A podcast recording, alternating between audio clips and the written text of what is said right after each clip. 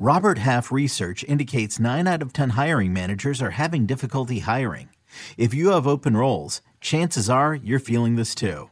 That's why you need Robert Half. Our specialized recruiting professionals engage with our proprietary AI to connect businesses of all sizes with highly skilled talent in finance and accounting, technology, marketing and creative, legal, and administrative and customer support. At Robert Half, we know talent. Visit RobertHalf.com today. Welcome to the Fantasy Baseball Today podcast from CBS Sports. 1 1 pitch. Fastball pulled and fast. Alvarez it toward the corner. Get out, Bob. Get out. Get out of here. God. Got a fantasy question? Email fantasybaseball at cbsi.com. Get ready to win your league. Where fantasy becomes reality. Now, here's Adam, Scott, Heath, and Chris. Welcome in, everybody. Let's do a little fantasy baseball talk here. Fantasy baseball today, after dark. It's almost 10 p.m. That means we're going to get some good, wacky Scott White. What's up, Scott White? Ah, don't don't set expectations too high, Adam. That's No. never a good thing. All right, all right. We'll get some some decent Scott White. We got Chris Towers in the house as well. Chris is going to be his normal self today. set the expectations incredibly high so you can know how my parents feel when I fail to live up to them. Oh man, Chris is uh, Ooh, getting dark. Chris is yeah. Well, it's after dark, so may as well, well. after dark. I'm Adam Aizer, by the way. Welcome to the show, Fantasy Baseball Today. Here's the quick programming schedule. Well, actually, here's what's coming up on today's show. We'll uh, we'll talk about the idiot who didn't put Derek Jeter in the Hall of Fame, and mostly.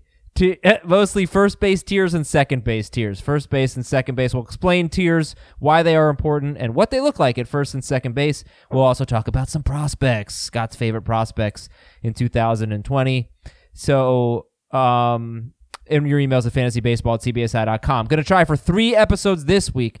Next week's going to be tough because we're, you know, we're all going to be doing Super Bowl stuff in Miami. Well, you are. Yeah, You're freaking big timing us. I'm not even sure who's in the Super Oh, Bowl. you're just showing up to. Oh, guys, I can't do the podcast. Wait, you're not I'm doing going to the- Super I'm Bowl going to the stuff, Super Bowl. Chris? No, man. I'm, Oh. I live in New York. Okay, then Chris and Scott will have at least two episodes for you. So that's no problem. I'm, I'm assigning that homework to you. But let's get started. Here we go. Derek Jeter and Larry Walker were elected to the Hall of Fame. Whatever. Jeter got all but one vote. It's just stupid. People are stupid. Love it. It's stupid. The uh, Los Angeles City Council approved a resolution to award the last two World Series titles to the Dodgers. Even stupider. Even stupider. Yes. Yeah. Yes, they uh, they sound like they don't have pressing enough issues, but considering it's the second biggest city in the United States, I think they probably do. Why? Why would the Dodgers get the Nationals World Series? oh right i'm sorry 2017 and 18 you know they're not the only teams they're not the only team that lost to the cheating red sox and astros you know obviously the yankees should get both world series and nolan arenado is angry this is much more important i'm not sure if we brought this up scott when we were debating nolan arenado like why is he going eighth or ninth in adp when he just had another amazing year uh, i don't know if i said this i meant to say it like a hundred times but he I think might we brought it up. Okay, he Yeah, might get 'cause I, and I traded. think I dismissed it as. Eh. oh okay I don't. okay. I don't think he's probably getting traded, and if he does, we'll talk about it then. That was kind of my thinking. But how you feeling now well, I. So I get. I, I wasn't sure what he was upset about at first. I mean, there was a. The GM was public about how they're kind of putting to rest their uh, their Nolan Arenado trade discussions for the time being, and then Arenado was saying he feels disrespected. So I assumed uh, what did that mean? He was like asking for a trade then, which would be weird after signing a long term contract. But apparently he's I mean, uh, just unhappy with. I I think the Rockies are one of only two teams that hasn't signed a free agent of any kind this offseason. and so the lack of, um, I guess, I guess transactions happening. But you know that that might be the equivalent now of him basically asking for a trade. I don't know if he's if he's expressing public discontent. Um, but then you know that's at the same time them saying they're not going to trade him, and ultimately it's their decision. So I don't know. I don't know if there's going to be headbutting all year or what. Well, he's a lot worse on the road. Well, all, all Rockies hitters would be. Um, yeah. Well, I guess I can go through the numbers. You have to. sense. So I, I've got a, a, a lot of thoughts. Can I? Can I have? Go ahead. Can, Can I have can I some give thoughts. some can I give some road stats? give though? some numbers? All right, While so you're let's looking them up. let's look at the Dead la- I have them. Let's look at the last four seasons on the road. Or let's go five. Starting in 2015, 835 OPS, 832 OPS, 886 OPS, 772 OPS, and then last year um, 867. So usually around 860 or so. 860 OPS with no steals is not that good of a player. Not like like a borderline starter. Not saying that that's what he would be if he got traded, but that's just not a valuable player basically So in fantasy. some thoughts. One, all hitters hit better at home than on the road. I mean, not all hitters. That's not true, but the hitting pool uh, as a collective uh, last season had an 18 point gap in home to road OPS. Now that's not nearly as significant as Nolan Arenado's. Can I but the pause? Can I hit have- pause here? Okay, it- not an actual pause. I think I'm really underselling an 860 OPS. It's absolutely relevant. So please Yeah. scratch what I just said Yes. because it's Thank you for bringing that up. it's definitely well it, things have changed. Like 860 is not what it used to be. I think if But you're it's still it, it's still pretty good, but like Manny Machado would kill to have an 860 OPS right now. okay. So an 860 That's O- probably an overstatement too, if we're gonna be An 860 OPS with like three steals, two or three steals, is probably a top like 70 ish player, something like that. Yeah, it depends on like if he has like Nolan Arenado profiles as the kind of hitter who might have uh, an overabundance of RBI relative to that kind of production overall, just because he's so contact oriented for a power hitter. But you know, before you so rudely interrupted me, I have multiple. But I think we need thoughts. to. I thoughts think we need that. to go. I think we need to really appreciate how stupid of a statement I just made. Like I just called Adam. the guy who voted against Jeter and the City Council of Los Angeles idiots. I deserve to be emba- like humiliated, publicly shamed for saying what I just said. So, So, so I'm now doing I have it now. I have another thought on that. okay, you're, the floor is I yours, don't. Chris. I don't want to The- take the it. I thoughts don't are want it to building be, up. I I don't think want we to need to release some personal. pressure here. Yeah, this is. I'm gonna blow. The floor is yours. Uh, Go ahead. One, if we were gonna get sidetracked every time you said something stupid, Right. we might need to launch a, a new podcast. Okay. So, So- stupid. I can't believe I said that. All right, go on. and then, uh, so in addition to the fact that hitters as a whole hit better at home than they do on the road, obviously there are exceptions to everything, but for the most part that holds true. It's about 20 points per season, uh, home to road, much bigger at Coors Field. But one thing that there's been a lot of research that's shown, I think Al Melchior, uh, a friend of the pod, has uh, talked about this a lot, is the Coors hangover effect, which is basically that hitters who play in Coors, you know, home hitters as well as away hitters, and I think the it's actually it might even be more pronounced for home hitters. The series after they play at Coors Field, they tend to hit dramatically worse than their typical expectations. And so there is something about hitting at Coors that makes you even worse when you get away from Coors. And so it it can tend to even heighten the disparity between uh, home and road production. And then I'll point out, you know, Matt Holliday is a good example of someone who left Coors Mhm. Field in his prime, Mhm. had a like an a 940 OPS. It looks like in his time at Coors Field, 26 homers per year, 96 runs, 97 RBI. His next five seasons after leaving Coors, his average fell 15 points, but he still still hit 304, and he still had a 910 OPS. So yes, you should expect some regression wherever Nolan Arenado lands if he Yeah. does get traded. But my thought initially hearing this is there is probably going to be too much overcorrection with Nolan Arenado if he gets traded. You're already seeing, you know, in my uh, FSGA tra- uh, league, he got drafted 24th overall, and that was before Mhm. the the latest round of uh, discontent in this winter of Nolan Arenado's discontent. And so uh, he, I I think, like it wouldn't shock me if we saw him fall into like the 40 range if he got traded. Yeah. And I give me all of that. Right. Oh, I agree. I mean, Matt Holliday basically went from being a first rounder to a borderline second, third after leaving Colorado. Um, and and that's I think how I'd value Arenado if he got traded. Like he would drop from probably my number one third baseman to three. I'd definitely put him behind Bregman and Rendon, but it wouldn't be it wouldn't be this bottoming out. It's uh, I, I think if you look back at all the star level players who left Colorado and went elsewhere, um, by and large, they remain star level level players elsewhere. Uh, the biggest exception I can think of to that is Vinny Castilla, who was a pretty one dimensional hitter, and it wasn't terribly surprising that he dropped off as dramatically as he did. Yeah, and like Larry Walker did drop off, but he was still amazing. And he was Right. old. He was very old. Yeah, so let, uh, you know what? Like, I think let's save this, shelve this debate for if he does get traded. But you think you guys have made good points. Fair enough. I'm the only one who has made a really bad point, so just you know keep that in mind. And let's uh let's move on. Um, I think we're pretty much done with news and notes, right? What was the No. last last thing? Two oh, things. the the Braves signed Felix Hernandez to a minor league deal, right? Yeah, that. Not the biggest Braves news. No, What I think you missed something, Adam. oh, what happened? It just happened a few hours ago, Mm. but the Braves have a new cleanup hitter to take Josh Donaldson's place in the lineup. It's not El- El- Nolan Arenado.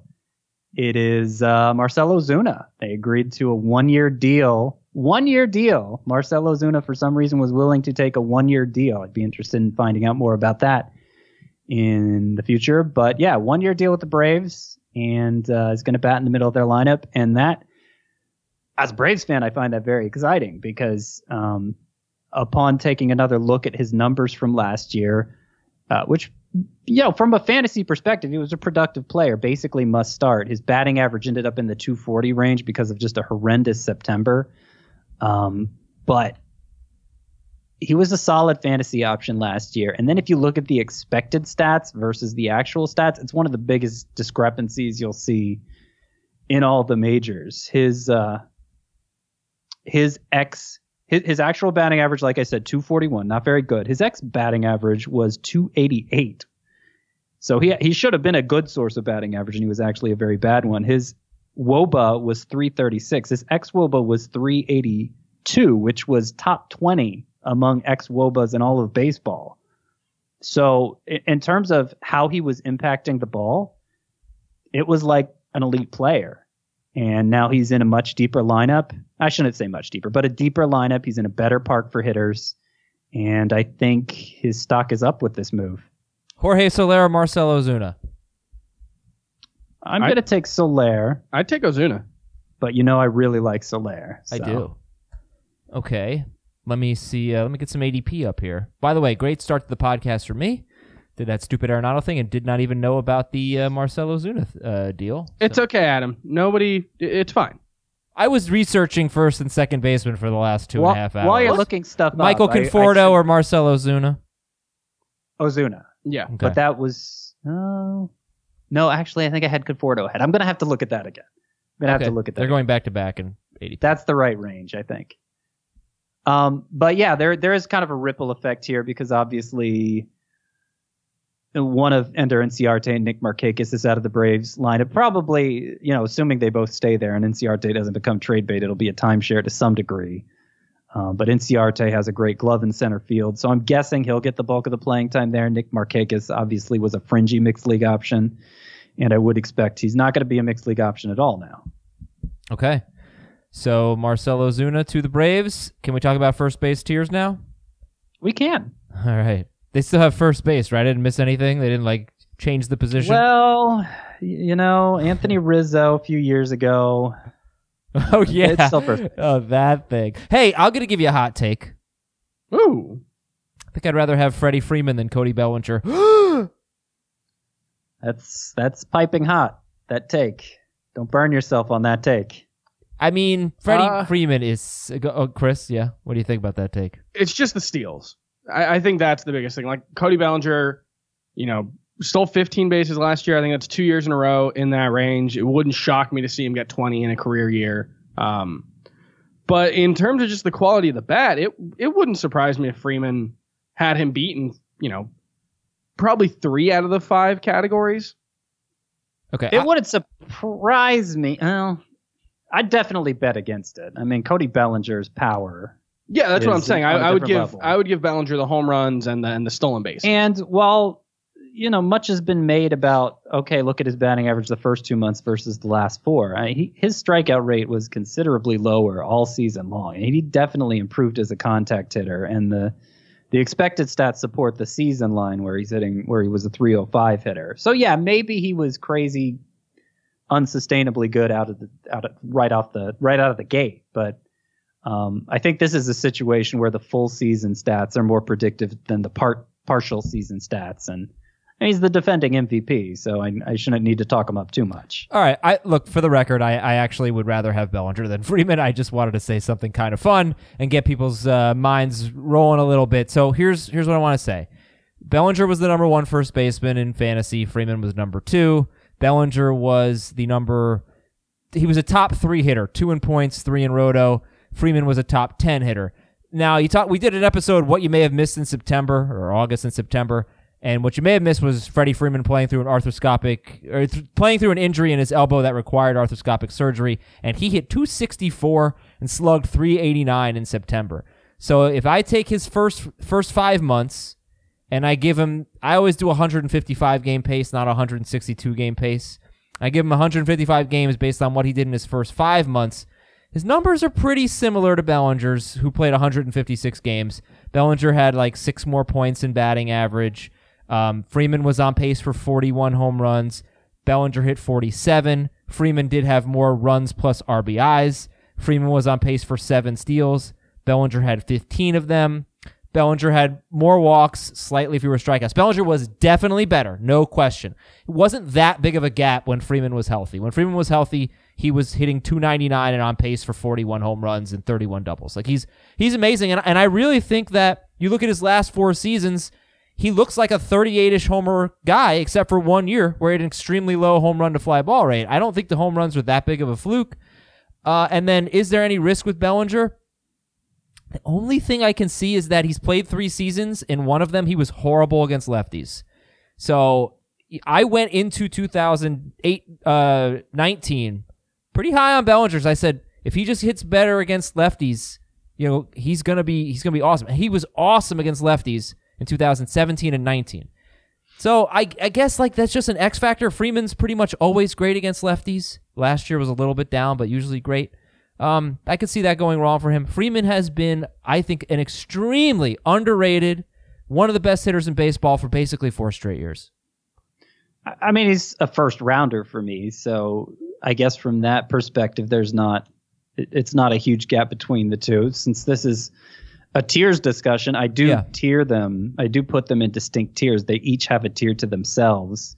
Um, the names I give my tiers, I have Cody Bellinger as one of the super elite, which is I add the super distinction to kind of separate the um, the guys who I think are slam dunk top half of the first round guys versus those that could go in the first round or second round. You know, there's there's a bit more of a cluster there, and I think Freeman's part of that that cluster. But because you know you have those two at the top, and I think there's a pretty big drop off to the third guy. Um, I I would pro- I would prioritize Freeman over uh, any of the third basemen in a standard five by five league. I would probably put Bregman ahead of him in a points league just because Bregman's plate discipline is so good. So we'll see how that goes. Uh, now that things have changed in Houston, but for now, I'm going to say it's going to be about the same, and uh, and I would take Bregman over Freeman in that format. But standard five by five, I would take Freeman ahead of them because I, you know, first base is is a thinner position than third base, and that's true at the top as well as Mm-hmm. in the middle. Freeman is kind of the the guy.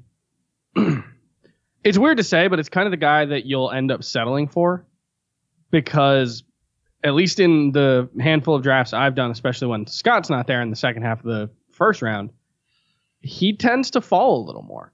You know, his ADP right now is 16th in the very early fantasy pro stuff. I got him at 20th Whoa. in that FSGA draft last week, and like I'm thrilled. I'm really curious who else uh, went there. You know what? I'm gonna guess it was there was a, a, lot of base stealers. It there was, a pitcher thing. There was a pitcher run Yeah. uh, in that stretch, but there was also like Degrom, Scherzer, Buehler, Verlander, and Clevinger and Strasburg all went before him, yeah, that's. and then Trea Turner. I think that's going to be unusual. Yeah. Yeah.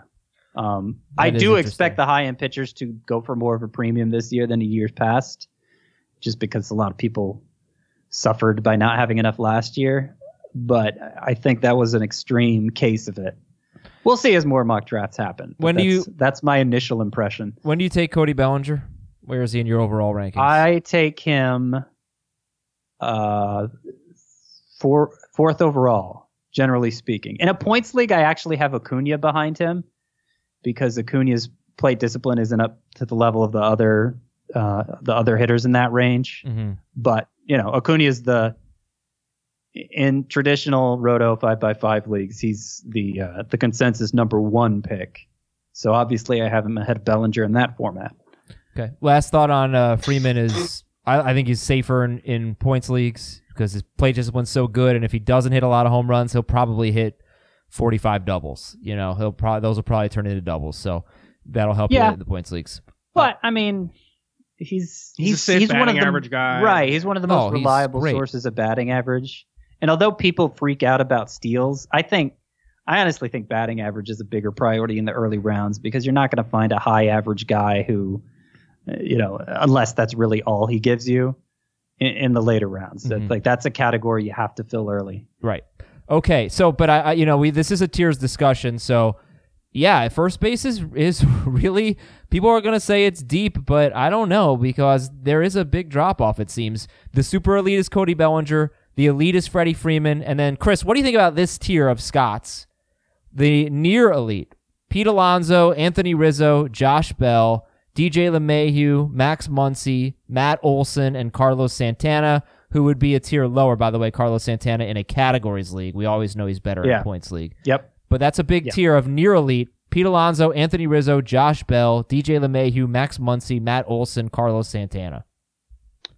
Yeah, and it's worth noting like Carlos Santana is going to go well behind that, and you know, especially Roto, like he, Yeah. he's 125th right he would he would be a tier lower lower in row. Um, Yeah. But he might go like towards the end of the next tier. Uh, Sure. Nobody seems particularly excited about him. My favorites in that tier are probably Muncy and Bell, and it's no surprise that they're also, you know, with the exception of Santana, the two guys going latest. In Your, your right now. favorite or your favorite value? Uh, 'Cause, like, you like them better dra- than my Pete- favorite one's the draft. Okay, Although you- I'm yeah. not certain that like, I'm not certain that Max Muncy won't be better than Anthony Rizzo this season. I'm not certain that Josh Bell won't be better than uh, Matt Olson. Well, that's the point of the tiers, right? I mean, the tiers is you Right. should be having that discussion where anyone in the tier, you know, you could see finishing ahead of someone else, and Right. that means you should wait and get the draft value, right? Right. Yeah, and that's where where like Pete Alonso going 30 spots ahead of anyone else in this tier right now just kind of takes him off my board.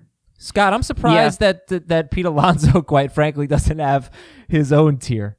You know, like Bellinger Well- one tier, Freeman one tier, and then Alonso. Yeah, well, it it was already a bit of a faux pas that I gave two guys their own separate tiers at the top because if you start giving tiering each player individually, you kind of you kind of lose the purpose of the tiers too. I considered having Alonso a tier higher just for Roto, kind of like I had Santana a tier higher just for for head to head points, but um, ultimately I decided there was enough possibility of him regressing from that that outlier home run total that I'm I'm just I don't feel that much worse about having Matt Alonso as my first baseman. Like it, it seems perfectly feasible. Matt Olson? Alonso, I'm sorry, Olson, Matt Olson. Yeah. It, it seems perfectly feasible. Olson could out homer Alonso this year. Yeah, I like Max Muncy too. I mean, Max Muncy two straight years hitting around 255 with 35 homers and playing in 137, 141 games. Uh, great on base percentage. So, um, yeah, Alonso. Alonso. I mean, I I tried to compare him to Aaron Judge because he broke Judge's rookie home run record, and Judge actually pretty much backed it up. Like he, you knew that he was going to be worse, right? So Judge in his rookie season, which was his technically rookie season, he did play a little bit the year before. Um, he batted 284 with 52 home runs, and then the next year he batted 278 with 27 home runs, but he got hurt. His slugging percentage went down from 627 to 528. However, before he hurt his wrist, he, he hit 285 and he slugged 548. So while he did not have this like unbelievable year, he still had a 947 OPS before his wrist injury, and he basically backed it up. And so Yeah. Alonso, considering he was the number three first baseman, like if he has a similar season to Judge, I'm not saying he will, but if he does, that would be a pretty damn good thing. He would still have a really good year. And I think he will have a really good year. I, I would be shocked if he hits less than 40 homers, but that's still a big drop off from 53. You know, the a big difference between him and Judge is Judge is like one of the. I, I'm not going to go as far as to say as an outlier because there are a couple hitters there with him, but in terms of how hard they impact the ball, um, Judge is in a different class from Alonso, and that's why you look at Alonso's home run total and think, well, is that is that really something he's going to be sustain is be able to sustain every year, 50 plus homers? And I, No. I think it's I think it's right to be skeptical of that. He's a really good power hitter, but that would you know, we don't see a lot of players in the history of baseball hitting 50 homers year after year. That that that kind of there, there's a reason for that, and I think because you don't see in the skills uh, Pete Alonso being that kind of historic outlier, you shouldn't expect that kind of historic outlier production. Okay, so the near elite is Alonso, Rizzo, Josh Bell, LeMahieu, Muncy, Olson, and Santana. I'm going to resist the urge to make this just the first base preview and talk about all these guys because I want to get to second base as well. So I guess we should let's move on. I guess to the next best things um, because we're how many? 1, 2, 3, 4, 5, 6, 7, 8, 9 deep. So now we go to 10, 11, 12, 13, 14. Goldschmidt, Yasmani Grandal. And look, you're going to play LeMahieu at second, most likely, or you're going to play Grandal at catcher, obviously, but these guys are all eligible first. So Goldschmidt, Grandal, Rhys Hoskins, Jose Abreu, and Trey Mancini. So at this point, Scott, you know, you how do you feel about this group? The next best things: Goldschmidt, Grandal, Rhys Hoskins, Jose Abreu, Trey Mancini. If you wait at first base, you could be looking at guys like this. Yeah, and I think it would be disappointing if you ended up with this as your first baseman. Goldschmidt is ranked higher, like his ADP is higher than this. Um, and you know, there's a lot of hope for a bounce back season for him. To a degree, the batted ball data supports it, but I- I mean, his his production was so lacking compared to the group ahead of him last year, um, and the fact that he's in his mid 30s now. I just think it's a little too rosy of an outlook to to tier him with that that group ahead of him. I I, I couldn't, in my mind, justify taking him over any of those others. So I felt like I had to tier him lower. Um, Is it just batting average for him though? Because I mean, he look he hit 34 home runs. That's three straight years and four out of five with 33 to 36 homers. Uh, he doesn't steal anymore. We know that three steals, but he hit 260 after three straight years of hitting 290 to 297. yeah, I, I mean, low for him. batting average and upside, overall upside. I think, uh, you know, the the group ahead of him, they all stand out in some way other than the power. Or if it's just the power, it's it's like an extreme level of power, like in the case of Alonso and Olson. Mhm. So yeah, I I don't like Goldschmidt as much. I, I'd be curious to what what Chris thought.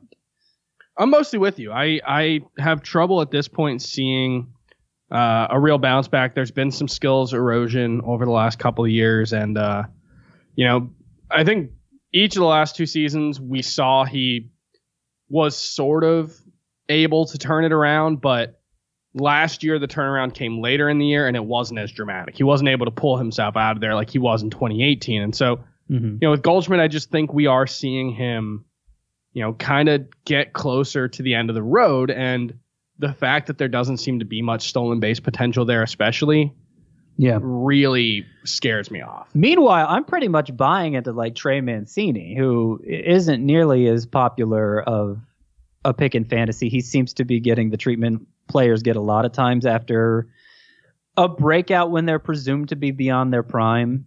Uh, they just tend to get written off in fantasy just because I, I, I I'm frankly not sure why. I, I guess it's just uh, people see um, you know, people would expect it to happen sooner, and it does, and because it happens at the stage it happens, they're they're reluctant to believe in it. But it's not his first breakout. Like he had showed Yeah, not quite last year, although but he improved given- his launch angle. yeah. I mean, it he, he it seemed like the skills improved. Like if the skills back up the the mid career breakthrough, I'm going to, for the most part, buy into the mid career breakthrough. But what I was also saying is like he does he did show the floor before. Like he did Yeah. show the skill set in 2017. He regressed in 2018, but you know it didn't come out of nowhere. It wasn't like uh, sure. you know a, a Danny Santana where he just had been nothing before Yeah. turning into a, a useful player last year. Where, Right. You know, it's it's a little harder to buy into. Like maybe a Max Muncy I I guess off of 28. I guess the difference is 2017 Mancini, who had a good year. I looked at the the s- supporting skills and thought, eh, I don't know that he can sustain that. And now I look at them and I think, yeah, well, maybe he can. So I'd, you know, if if I'm settling for Goldschmidt as my first baseman, I might as well settle for Trey Mancini because I feel like the the bottom out risk is similar for both, and the upside it seems like is similar for both too. And I was that's and they're probably they're probably going very, very Yeah. differently in drafts, right? right. Okay, so let's check it out. Goldschmidt on Fantasy Pros right now is going 63rd. Mancini's going 104th. So big big discount there. All right, so uh, well, we, I'll read you some more names here, and then we'll kind of sum up first base. After Goldschmidt, Grandal, Hoskins, Abreu, and Mancini, you got the fallback options: Yuli Gurriel, Edwin Encarnacion, and Danny Santana. And then after that, the last resorts: Luke Voit, Joc, Pederson, Yandy Diaz, Christian Walker, Joey Votto. We've got some deep deep league names you can check out. All these articles, by the way, tiers at every position. They are up on the website. Go to cbsports.com slash fantasy. Click on baseball. You'll see all these tiers. Um, so yeah, after this next best things, we got Gurriel, Encarnacion, and Danny Santana. If you were gonna like, do you feel like getting Bellinger or Freeman is really important to you? it's uh, for the most part i'm i'm not going to be playing the position scarcity game much because i i don't think the the the distribution of talent at the positions at the the stage we're at here in 2020 really supports it. I think there's enough to go around at every infield spot in a standard 12 team league. Uh, but you know it, it helps break ties like in the case of freeman and arenado that i pointed to earlier. It's it's enough for me to opt for Freeman. Um, it's it elevates LeMahieu and and Muncy to a degree that they're uh, eligible at second base. That's where you're more likely to draft them to play, and that's one of the few positions where you could pa- potentially Yeah, get left out. That's more about the eligibility bonus than Yeah. a scarcity bonus for me. Yeah. Uh, I'm also going to mention Danny Santana, kind of like Carlos Santana, the two Santanas. How about that? Yeah. Uh, Carlos Santana drops a tier in points leagues. Danny Santana drops a tier in roto leagues, and that's indicated in the article. So if, if you were playing in a points league, it would just be Yuli Gurriel and Edwin Encarnacion in that fallback options tier.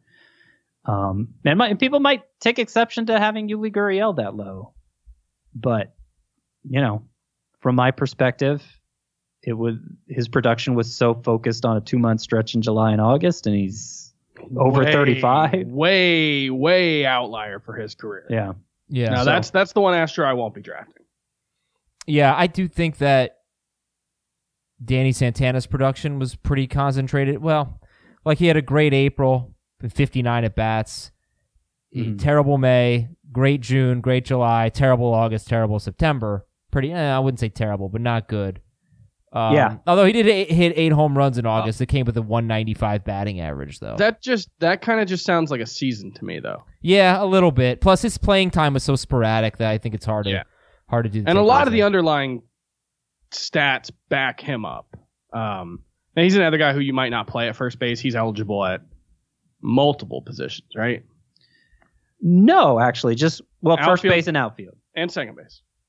Uh, 17 games played at second base. no, he needs yeah, 20. It's, it's it's 20 to carry it over. for Oh, Come me. on, what a Chris. Du- what a dummy. That's the dumbest thing said on the podcast today. All right, let's go Oh. over to second base. second base tiers. So You're off the hook, Adam. yeah, all right. Uh, the uh, the elites. Boy, I I look at this and I freaking hate second base. I gotta say, Scott. I don't just like. I actually like the I like the value at second base. I may be a little hesitant to Well- uh, invest early in second base, but I don't think you There- have to based on ADP. There are a lot of potential breakout options at second Yes, base. Like yes. it could end up being just as as deep as any other infield position, but you there comes a point where you're somebody in your league is forced to take a chance on roll the dice on somebody there, and uh, you'd rather it not be you. You'd rather feel good about your second base option going into the season, but you'll see it right from the very top. I had a super elite tier at first base that consisted of just Cody Bellinger, but still, I don't at second base. It's missing that top tier. It starts with the elite. It's one of just two positions, I think, three if you count reliever, I guess. That doesn't have that super elite tier catcher, reliever, the others, and those are positions that historically we consider shallow. So uh, second base is is with them at least for this year. Okay, so the the elite at second base, Ketel Marte and Jose Altuve. Uh, Mhm. Well, I, So I no first round possibilities at second base, clearly. Maybe not even second. There there might not be any second rounders Yeah. in your draft. I mean, I have I rank both Marte and Altuve at the end of my second round, but um, I know ADP doesn't have Ketel Marte going that early. It has him like in round four, and I'm guessing it doesn't have Altuve going that early either. 30th. he's going 44th, uh, Ketel Marte. Scott and I talked a lot about Ketel Marte. Chris, I'd like to know how you feel about him. He was uh, the number 16 hitter in fantasy last year, batted 329 with 32 home runs and 10 steals, 36 doubles, and nine triples.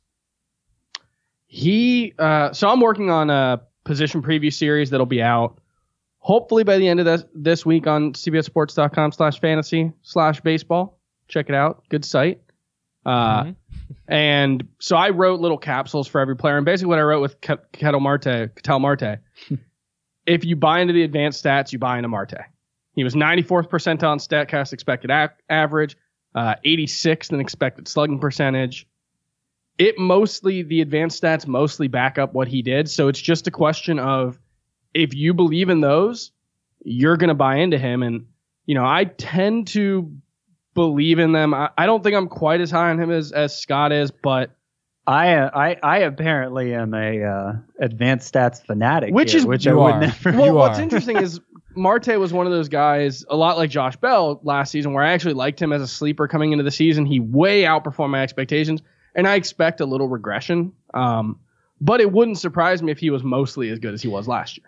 Yeah, no, I hear that, and you were right about Josh Bell. I mean, he clearly regressed in the second half, even though it's the adva- advanced stats backed up what he was doing in the first half. Marte was even better. Yeah, Marte half. got better. So that, I mean, I I, I would think that would help uh, codify those stats, but maybe not. Maybe not. Okay, so would you know as you look at second base right now, do you think it makes sense to go with Ketel Marte or Jose Altuve, or wait and get a value? Because the next tier, the near elite, is a big one. Gleyber Torres, Ozzy Albies, Whit Merrifield, DJ LeMahieu, Jonathan Villar, Keston. So only Hiura- in Roto. Oh, okay, Villar only in Roto. Keston Hiura, Max Muncy, and Jeff McNeil. That's a big tier right there. Again, I'll read it. Gleyber, Albies, Merrifield. What a weird year. He had crap last year. Jeez. Uh, DJ LeMahieu, Villar only in Roto. Hiura, Muncy, and McNeil. I mean, Merrifield just completely lost the steals. Basically, what do you yes. what are you doing if- Second with him? base. second base. This is what I wrote in my position preview. that It's kind of the island of misfit toys uh, in in baseball right now, or it's kind of the spare parts drawer. Like a lot of teams just kind of th- are willing to just throw dudes at second base, and so over the last couple of seasons, we've seen where like five years ago, Max Muncy and Mike Moustakas and Travis Shaw never ever would have played second base, and maybe even three years ago, it would have been kind of unheard of. And now teams are kind of willing to throw it. So it's it's like a weirdly deep position. Uh, it just this this the near elite tier kind of exemplifies what a what a strange position it is because there's not like one type of player. There's not like one type of skill that you can get. It's kind of all over the place. Um, but I will say I I think I probably like Jonathan Villar more than the uh, the consensus, and I'll draft him a lot in Roto. Okay, Marlins. Yeah. total homer pick. Long time beloved Miami Marlin, Jonathan Villar. when I have a guy, when I have a guy uh, a tier higher in Roto, as is the case with Villar, as was the case with Danny Santana, usually stolen bases are the reason. Yeah. Um, you know, th- that's not to say a stolen base guy can't be as valuable in points leagues. In Whit Merrifield's case, I think he absolutely is because he hits a lot of doubles. He doesn't strike out much. He has some points league specific skills there. Uh, but in Villar's case, yeah, his his draft status I think is mostly dependent on his ability to run a lot, and that's going to mean playing a lot and hitting well. Uh, I think his chances of doing that are probably just as good with the Marlins as they were with the Orioles. Yeah. Uh, but still, it's uh, you know, this wouldn't be the first time he picked us out. So I'm I'm a little reluctant to buy into him. I feel like you can get your steals other places. I think you don't need that many steals to be competitive in the category, and that's something a lot of people are forgetting right now when you see see how early these steals guys go. Right. You don't have to win the Um, category. Right. Right. But- but And, taking uh, you know, guy- Whit Merrifield, you talked about the drop off in steals for him last year. He went from leading the majors to having 20. Yeah. Okay, 20 is still a lot of steals. Yeah, and he didn't have a great percentage, only 30, 30 attempts, 20 steals, so maybe better percentage is more like 23, 24, I don't know, but um look, uh, steals are a little fickle, which is why if you've been listening to this podcast for a while, I was sort of on the Christian Yelich ahead of Mike Trout. Uh, I was kind of driving it. I was maybe the only one. Um, but I can't do that because I just don't know year to year how many bases a guy is going to steal. It's just too unpredictable. We have too many examples of a player that you are banking on for steals, and it just doesn't happen. Two years ago, I Yep. remember taking Jose Altuve in, in one, our auction roto league. I took Altuve and someone else that was like him, and they, oh, ah, I got steals locked up, and they both just stunk basically in steals. So you just never know. Right. And Uh, that's another reason why you can't, I don't feel like you can invest too heavily in it is, is you know, it's. Well, go ahead. that's why I like Villar as kind of a happy medium where I don't have to spend the first round pick. Obviously, you probably are going to have to spend a third, maybe fourth round pick Yeah. in a roto league, but he's not just a specialist. That's not to say that he's good, uh, but He may not be just a specialist. He wasn't just a specialist 16, last But even the year 16 of his 24 home runs were at home. He's going from Baltimore to Miami. I know they're moving the fences in. but over the last two seasons, he's averaged 19 homers per season. He's hit 268 overall, That's 38 nothing. stolen bases. That's good. Like, it's not like 268 is not good. He hit 260 in 2018, but if he hits 260 again this season and plays, Mhm. you know, gets 650 plate appearances, that's probably not going to be a bad investment for my stolen base guy. Probably not. Like It's that's, all that's about the biggest thing. steals, I'm though. not worried about playing time with the Marlins. It's all about steals. He has to steal bases. He, he and he probably will. I, I just don't know if he's going to hit well, like particularly with in terms of batting. yeah, I'm just not average. baking it in. Like that's Yeah. with my other with the the team that I drafted in that draft I've talked about. I started with Bregman and and Freeman. It, it even even as bad as the Marlins are, if he's hitting Villar's hitting 220. I mean, I was making the same argument for the or, when he was with the Orioles last year, and obviously it, it didn't happen. He had a great year, but you know, if he's hitting 220, uh, and he's obviously not a part of their future. It's just only happened once in four years. Okay. You know, like he did have that one really bad season, and we it burned us because he was like a second round pick coming off that Mhm. 62 steal season. But I feel like we're kind of overlooking that three out of the last four years, he really has been the kind of. One of of them player, was a part timer, so right, yeah. right. But he really has been the kind of Yeah. player who would like that team. I started Bregman, Freeman, Villar, Springer. Mm-hmm. I don't care if if Villar hits 240, I'm fine. Yeah, no, and and the thing is, Pitching sucks though. Wait, who, who'd you? Bregman who? Freeman, Villar, and Oh Springer. yeah, you got some bad pitching.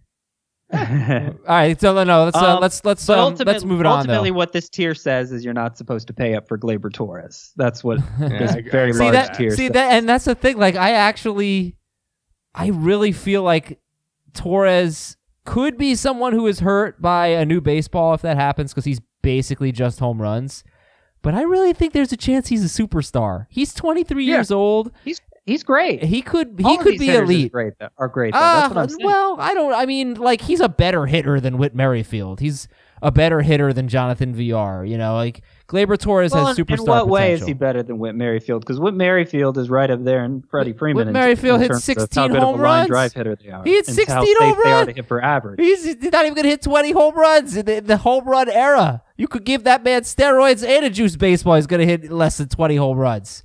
Uh, yeah, Gleyber's gonna hit more than 30. That matters. No, I- a much better Gleyber lineup. Torres has more power. Yes, I'm, I'm not going to argue that, but I think their overall production is going to be similar. It was this past year, Yeah, even yeah. in a down year But- of, for for But steals Torres is Merrifield. 23. Torres is 23. That's an arrow's pointing up. You know, Mm-hmm. Mer- Merrifield's peaking. I would say. Yeah, it's uh, like I don't want to draft Gleyber, but I don't want to be the guy who makes the argument against him. like I don't want to be on record. Like when when you're that good, that young, Yeah, Like, okay, maybe he overperformed a little bit. Maybe he had five more. Like it, it, it, it the the skills increase could come so rapidly that it doesn't matter. Right. That's true. So you mentioned all the upside, and there's the next best things: Mike Moustakas and Eduardo Escobar, and then after that, the fallback options: Cavan Biggio, Gavin Lux, Tommy Edman, Garrett Hampson. Then you got Ryan McMahon and Brandon Lowe as last resorts. Uh, who are you most excited about, Scott? Oh, most excited about probably three fallback options who I think could take a big step forward. And by this time next year, we're talking about them as near elite players themselves. And well, really all four of them you could say that about. But the ones I'm most excited about are Biggio, Edman, and Garrett Hampson. Gavin Lux may have the most upside of all of them, but he doesn't have a job yet and he has to prove himself in the majors still. But what I actually saw from Biggio, Edman, and Hampson in the majors, particularly late in the year, um, they all look like players who could impact four categories at least. I'm not going to say Biggio could hit for average. Uh, and Hampson's power and Edman's power, I think, could be more Whit Merrifield like than, you know, 30 homerish. But still, there's some power there for each of them. And they both run a lot. They both profile to hit for average. And that's a, that's a nice find at a weak position uh, in the middle stages of a, a roto draft, especially. Uh, but you know, again, it, it goes back to what I was saying at the start of this position. None of them are proven. None of them has a full season track record of being a starting caliber player, even. So it, there's some question marks there, but definitely upside if you do miss out on the the safe second baseman. I'm really talking myself into Biggio. I was skeptical of him. I don't necessarily love his approach at the plate. I know one of the big draws for him is that he walked so much last season and he, you know, never really swung at pitches out of the strike zone. There there are a lot of things to like about that, but I I'm worried that it's more he just doesn't like to swing than that he has It- this yeah, great I mean, eye that's- at the plate. That is noted. Yeah. And the one thing I will say is, first of all, you could you could look at Alex Bregman and their swing profiles actually look very similar. I think Alex Bregman was the only player who swung at fewer pitches uh, overall than Cavan Biggio, or it was really close. I would also say that it was very similar to where Yoan Moncada was this la- this time last season, where he walked a lot, but he struck out too much, and it was it wasn't because he swung and missed a lot. It was because he just didn't swing, and it led to him passing on pitches that he should swing at, putting himself in question in disadvantage, disadvantageous counts. And in Moncada's case, the batted ball skills and base running skills were so clearly elite that just a slight improvement in his uh, aggressiveness turned into this big breakout that I mostly believe in. I think we could see something with similar with Biggio, and if it does happen, you're looking at a profile that could look a lot like Matt Carpenter with 20 steals, which is insane. All right, yeah. So second base is exciting. Uh, could be some players that really emerge. It's not necessarily exciting at the top. Uh, yeah, you know, you never know. Uh, it should be noted that Jose Altuve in the second half had the second half of a lifetime. Uh, post All Star break, he had a 994 OPS. He batted 325. He slugged 622. So maybe he's awesome again. We'll see. Oh, and Chris is trying to get your attention. what? What's up? No, I was doing I was doing a bit. Oh, what was the Oh, you're banging on a garbage can. Yeah. Nice. Yeah, there you go. Uh, Sorry, yeah, I felt something thought you'd like that. buzz at my Oh. shoulder. I didn't know that was Nobody you. was banging on garbage cans in the second half of last year. That doesn't mean they weren't cheating in other ways That's right. that have yet to fully reveal themselves, but That's right. we'll, we'll see what I happens couldn't with that. I couldn't give you an electric shock Nah, from over here. Yeah, we'll work on it. Okay, so prospects and emails. I don't know. Should we just save prospects for tomorrow, Scott? I'd hate to shortchange it. Well, we don't have to talk about Arenado and Ozuna. Maybe there won't be breaking news tomorrow. Whatever, Adam. This is your ship. Okay, then Steer us into the horizon. then we'll save it for tomorrow. That way we can, you know, dedicate a good amount of time to it. Emails from Greg in Brewster, New York. I am in an auction dynasty league. We can keep up to 12 players. Head to head categories. It's 12 categories. Prior to each year's auction, we have a three round prospect draft. This year I'm picking number five. Do you have any idea who I should take? Keep in mind if the player does not log one at bat or inning pitched, they will be thrown back into the following year's draft. And I'm assuming Gavin Lux will be kept. I know Kieboom and McKay will be dropped, so they will be draft eligible. I'm, I'm asking you this, Scott, because we do have a prospect draft coming up this week. So you got Yeah. the got the fifth pick, but you need someone who's going to play at least one at bat or one inning in the majors. Oh man. And so it means that anybody who didn't play one at bat or one pitch in the majors last season is available, right? Yes. Am I reading that right? Uh, wh- uh, I mean, unless, y- yeah, yes, it would have to be. Okay. All right. So Luis Robert's going to be taken by the fifth pick. Jo Adell's going to be taken. Um, he mentions here. Wander Franco is going to be taken. Well, Wander Franco's probably not getting an at bat in the majors next year, so maybe not. Yeah. Raise our patience. Uh, he mentions here Carter Kieboom and and uh, Brendan McKay will be dropped and draft eligible. And I was just reading today actually that it sounds like Carter Kieboom is the favorite for the Nationals third base job, not just getting a chance, but the favorite. Dave Martinez, the Nationals manager, is, seems to already be selling Asdrubal Cabrera, who was the presumptive favorite on the idea of being a utility player. Carter Kieboom, I'm pretty sure he's in my top 10 prospects. So I I would I would think at fifth overall in a in a draft like this where you know you know some of my top 10 are going to be kept already and you know some just aren't going to meet the qualification of it at bat. Uh, Carter Kieboom sounds like he might be a nice fit there. Okay, beautiful. Let's move on to our next question. Justin in Toronto. I play in a dynasty head-to-head points league, and I hoped you could rank these pitchers available my upcoming draft for both this year and the long term. Frankie Montas, Max Fried, Brendan McKay, Dinelson Lamet, and Zach Gallen. Uh, so Montas, Max Fried, Brendan McKay, and Zach Gallen.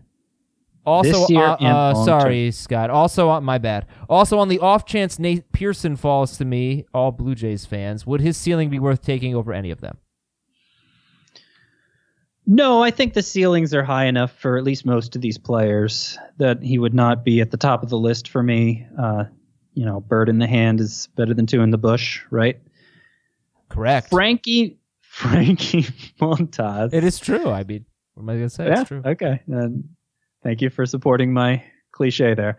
Uh, Frankie Montas is still on the right side of 30, and I believe in the breakthrough he had last year. So, you know, he looked like an ace before the suspension. And I don't expect him to drop off because of the PED suspension, because rarely does any player ever do that. So, yeah, Montas would be number one for me. Zach Gallen, I love his upside. He'd be number two. This is for this year. or This is for. This is for this year, but I, I'm saying none of these guys are at a stage of their career where you really worry about them Yeah. dropping off long But- term. and it's But tin step, you know. you're taking Frankie Montas, who was a huge surprise last year, over like Brendan McKay, who is an elite prospect.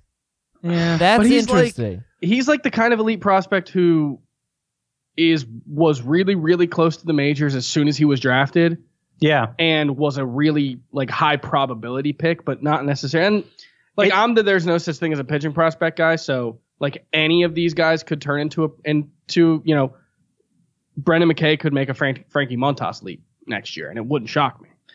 Brendan Brendan McKay. Oh, sorry, I thought you were done. No, go go. Brendan McKay has um dominated the minors thoroughly. Like Chris was saying, I mean, Yeah. full arsenal, great control. Does he have a genuine put away pitch? That seems to be the question, and and that partially explains his struggles in the majors last year. And while I do think he has a fine career ahead of him, again, do I have to repeat the cliche, Adam?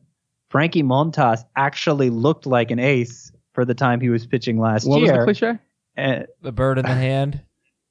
There's only one Blue Jay in this question, though. So how do we get to two in the bush? I think I would No? take. Nobody.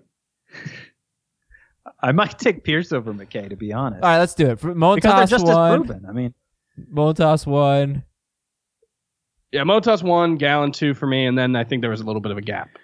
yeah, I'd probably go Fried three, and then maybe Pearson McKay over Lamet. But I think you could justify going Lamet as high as three. Honestly, Okay. it's pretty pretty tight there at the end. This is from Rick. I'm just getting back into fantasy baseball for the year. My league I've been in since I was 14, 23 years. Saw a decrease in interest over the past few years, more than half the league. So I ended it, and I'm going to start a new league with about half the guys from the old league. It seemed like we had our best years when we played head to head categories with wild, wild West rules. Oh my gosh, what does that mean? So that means that uh, no innings limits, minimum or maximum, right? And no pitching, no pitching designations, just no relievers or starters, just pitchers. Okay. So, Okay. right, that's how I interpret that. So everybody could have their pet strategy that uh, they brag about, and Right.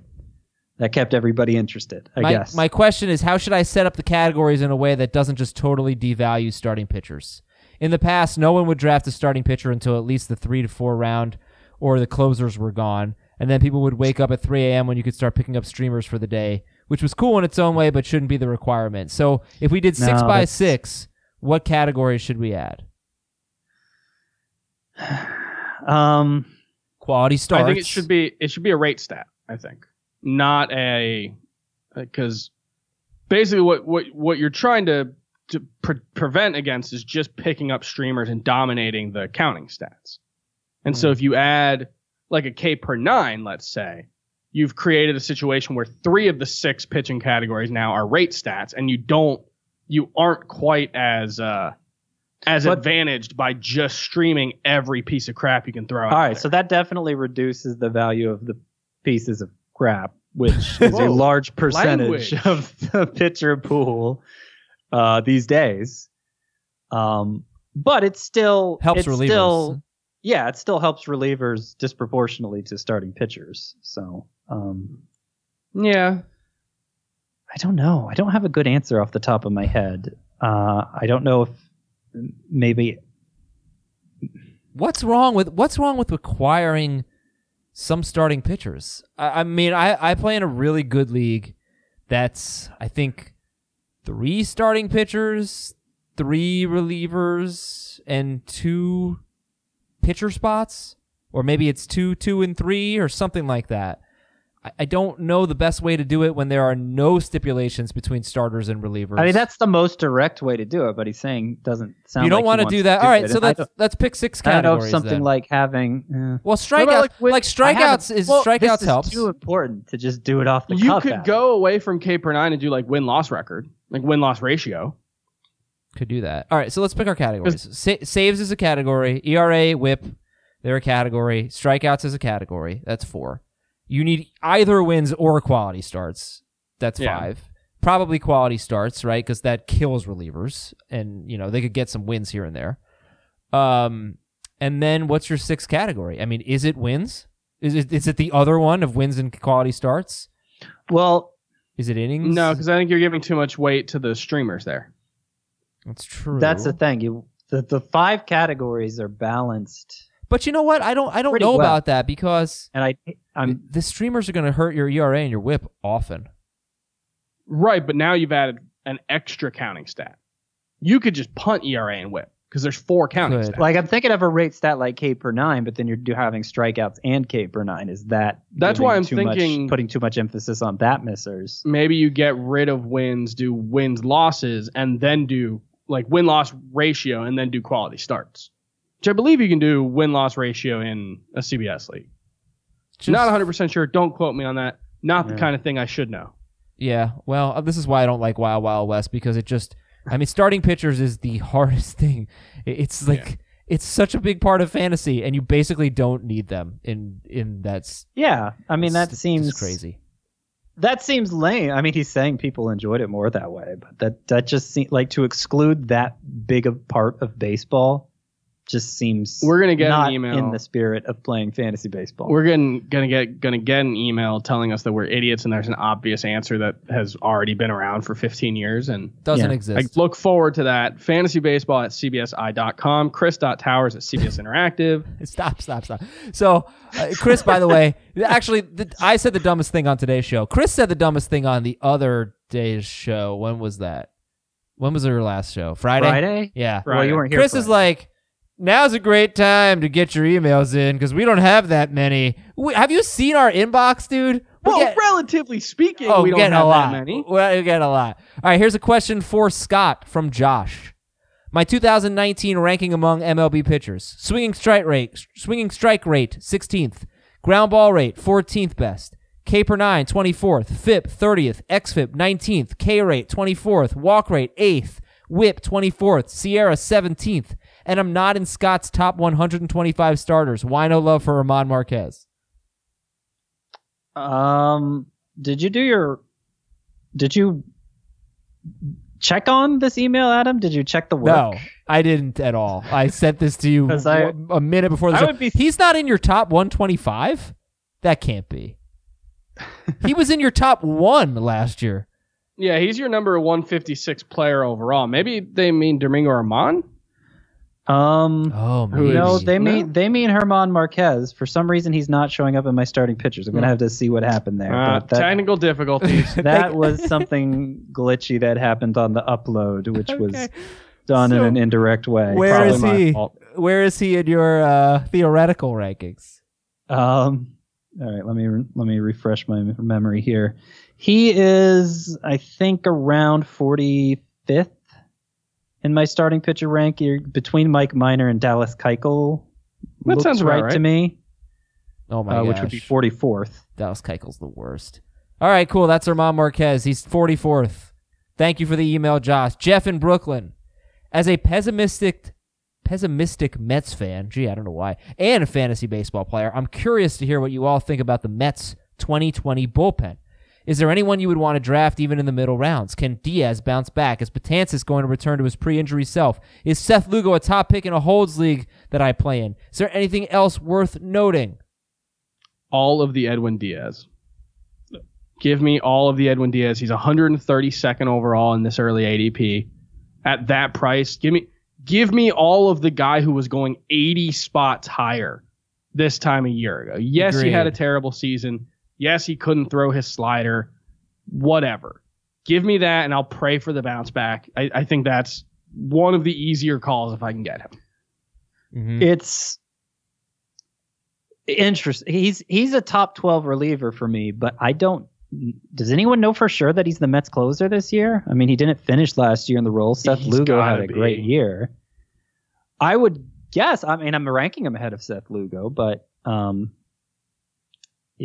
obviously, if he's not, you don't you don't want to invest over invest in him because then you could wind up with All of the a Edwin mid round pick on a non safe source, which doesn't work in a traditional league. But They could have a really good bullpen. I mean, They could, yeah. they're the the reason part of the reason he's still that high in my rankings, even without knowing, is because there are question marks and all kinds of bullpens. There there is a clear front runner in most of them, but just the way the role is handled this year, with it being divided between so many relievers. Uh, you know, do I feel that confident in Emilio Pagan of the Rays or Brandon Workman of the Red Sox? No, and I just found out today sounds like Carlos Martinez is going. The expectation is he's going to be back in the the rotation this year for the Cardinals. So that removes another clear cut choice. Uh, Giovanni Gallegos would be my first guess for who takes his place, but there are other options there, um, including maybe Alex Reyes. I always like to prioritize, not prioritize. I always like to consider uh, job security, and so I do like gambling on Diaz, but he's got Betances and Lugo that they could go to. Betances is coming back from I think three injuries, so it's a lot to ask. But he was on the very short list of best relievers in baseball for like four straight years. So I don't know that uh, that there's a lot of closers who are on shakier ground than Diaz, but at the discount, yeah, I mean the upside is certainly there. If they change the baseball and they change the seams in particular, that could really help him with his slider. Because I, I have heard people talk about that that the seams like that. I, Tanaka, for example, had a lot of trouble with his splitter because of the seams, and I think that was the reasoning for Diaz. At least I saw that. Um, you know, for him not being able to throw his slider. So makes sense to take I- a I'm- gamble on him. Yeah, I'm kind of of the mindset, and this is changing the subject a little, that they're not going to change the baseball, at least not consciously, because their own research findings were that it was a manufacturing variability.